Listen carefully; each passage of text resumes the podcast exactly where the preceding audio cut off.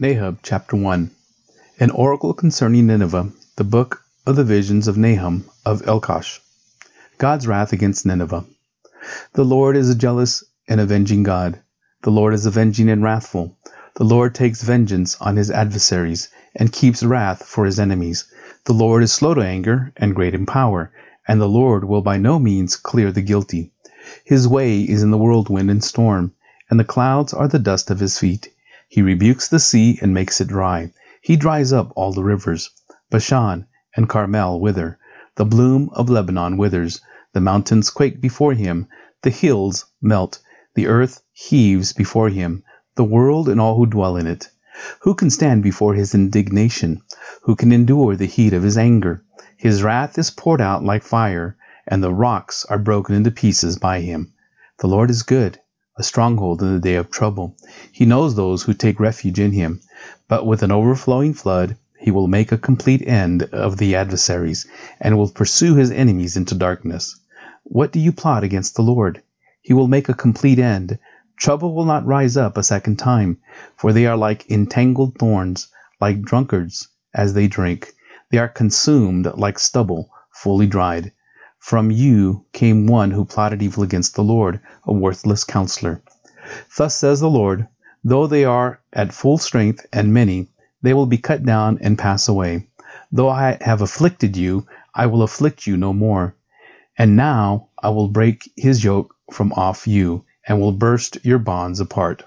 The Lord has given commandment about you. No more shall your name be perpetuated from the house of your gods. I will cut off the carved images and the metal images. I will make your grave, for you are vile. Behold, upon the mountains, the feet of him who brings good news, who publishes peace. Keep your feast, O Judah, fulfill your vows, for never again shall the worthless pass through you. He is utterly cut off. Chapter 2 The Destruction of Nineveh. The scatterer has come up against you. Man the ramparts, watch the road, dress for battle, collect all your strength. For the Lord is restoring the majesty of Jacob as the majesty of Israel. For plunderers have plundered them and ruined their branches. The shield of his mighty men is red. His soldiers are clothed in scarlet. The chariots come with flashing metal on the day he musters them. The cypress spears are brandished. The chariots race madly through the streets. They rush to and fro through the squares. They gleam like torches. They dart like lightning. He remembers his officers. They stumble as they go. They hasten to the wall. And the siege tower is set up. The river gates are opened. The palace melts away. Its mistress is stripped. She is carried off. Her slave girls lamenting, moaning like doves, and beating their breasts. Nineveh is like a pool whose water run away. Halt! halt! they cry, but none turns back. Plunder the silver, plunder the gold. There is no end of the treasure or of the wealth of all the precious things. Desolate, desolation and ruin. Hearts melt and knees tremble. Anguish is in all loins. All faces grow pale. Where is the lion's den, the feeding place of the young lions? Where the lion and lioness went, where his cubs were, with none to disturb. The lion tore enough for his cubs, and strangled prey for his lionesses. He filled his cave with prey, and his dens with torn flesh. Behold, I am against you, declares the Lord of hosts, and I will burn your chariots in smoke, and the sword shall devour your young lions. I will cut off your prey from the earth, and the voice of your messengers shall no longer be heard. Woe to Nineveh!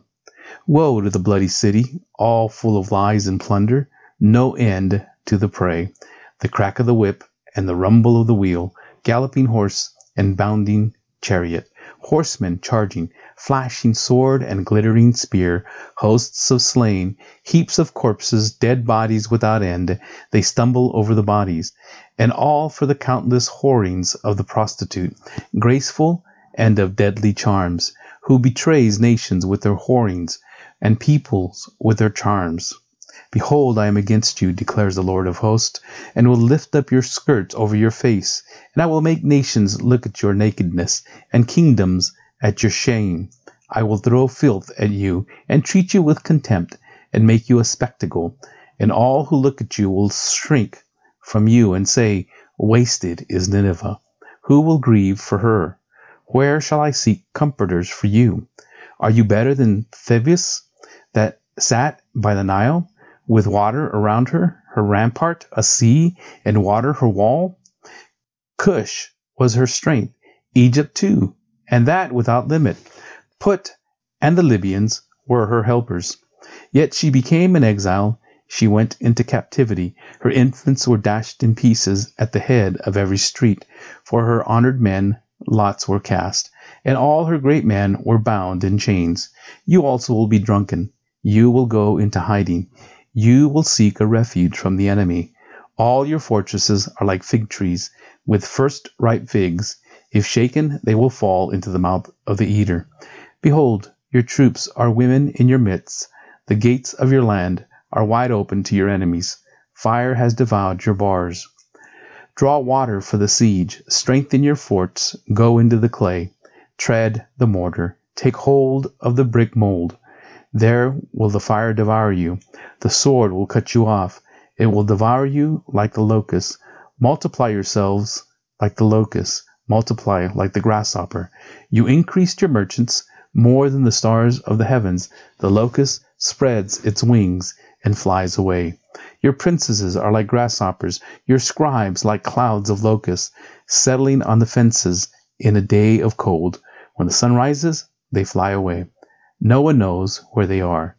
Your shepherds are asleep, O king of Assyria. Your nobles slumber. Your people are scattered on the mountains, with none to gather them. There is no easing your hurt. Your wound is grievous. All who hear the news about you clap their hands over you. For upon whom has not come your unceasing evil. Habakkuk chapter 1 The oracle that Habakkuk the prophet saw. Habakkuk's complaint. O Lord, how long shall I cry for help, and you will not hear? Or cry to you violence, and you will not save? Why do you make me see iniquity, and why do you idly look at wrong? Destruction and violence are before me, strife and contention arise. So the law is paralyzed, and justice never goes forth, for the wicked surround the righteous. So justice goes forth perverted. The Lord answered, Look among the nations and see, wonder and be astounded, for I am doing a work in your days that you would not believe if I told. For behold, I am raising up the Chaldeans, that bitter and hasty nation, who march through the breadth of the earth to seize dwellings not their own. They are dreaded and fearsome their justice and dignity go forth from themselves. Their horses are swifter than leopards, more fierce than the evening wolves. Their horsemen press proudly on. Their horsemen come from afar. They fly like an eagle, swift to devour. They all come for violence, all their faces forward. They gather captives like sand. At kings they scoff, and at rulers they laugh. They laugh at every fortress, for they pile up earth and take it. Then they sweep by like the wind and go on, guilty men whose own might is their God. Habakkuk's second complaint. Are you not from everlasting, O Lord my God, my Holy One? We shall not die. O Lord, you have ordained them as a judgment, and you, O Rock, have established them for reproof. You who are of pure eyes, then to see evil and cannot look at wrong. Why do you idly look at traitors, and remain silent when the wicked swallow up the man more righteous than he. You make mankind like the fish of the sea, like crawling things that have no ruler. He brings all of them up with a hook. He drags them out with his net. He gathers them in his dragnet. So he rejoices and is glad. Therefore he sacrifices to his net, and makes offerings to his dragnet. For by them he lives in luxury, and his food is rich. Is he then to keep on emptying his net and mercilessly killing nations forever? I will take my stand at my watchpost and station myself on the tower and look out to see what he will say to me and what I will answer concerning my complaint. Chapter 2 The righteous shall live by faith.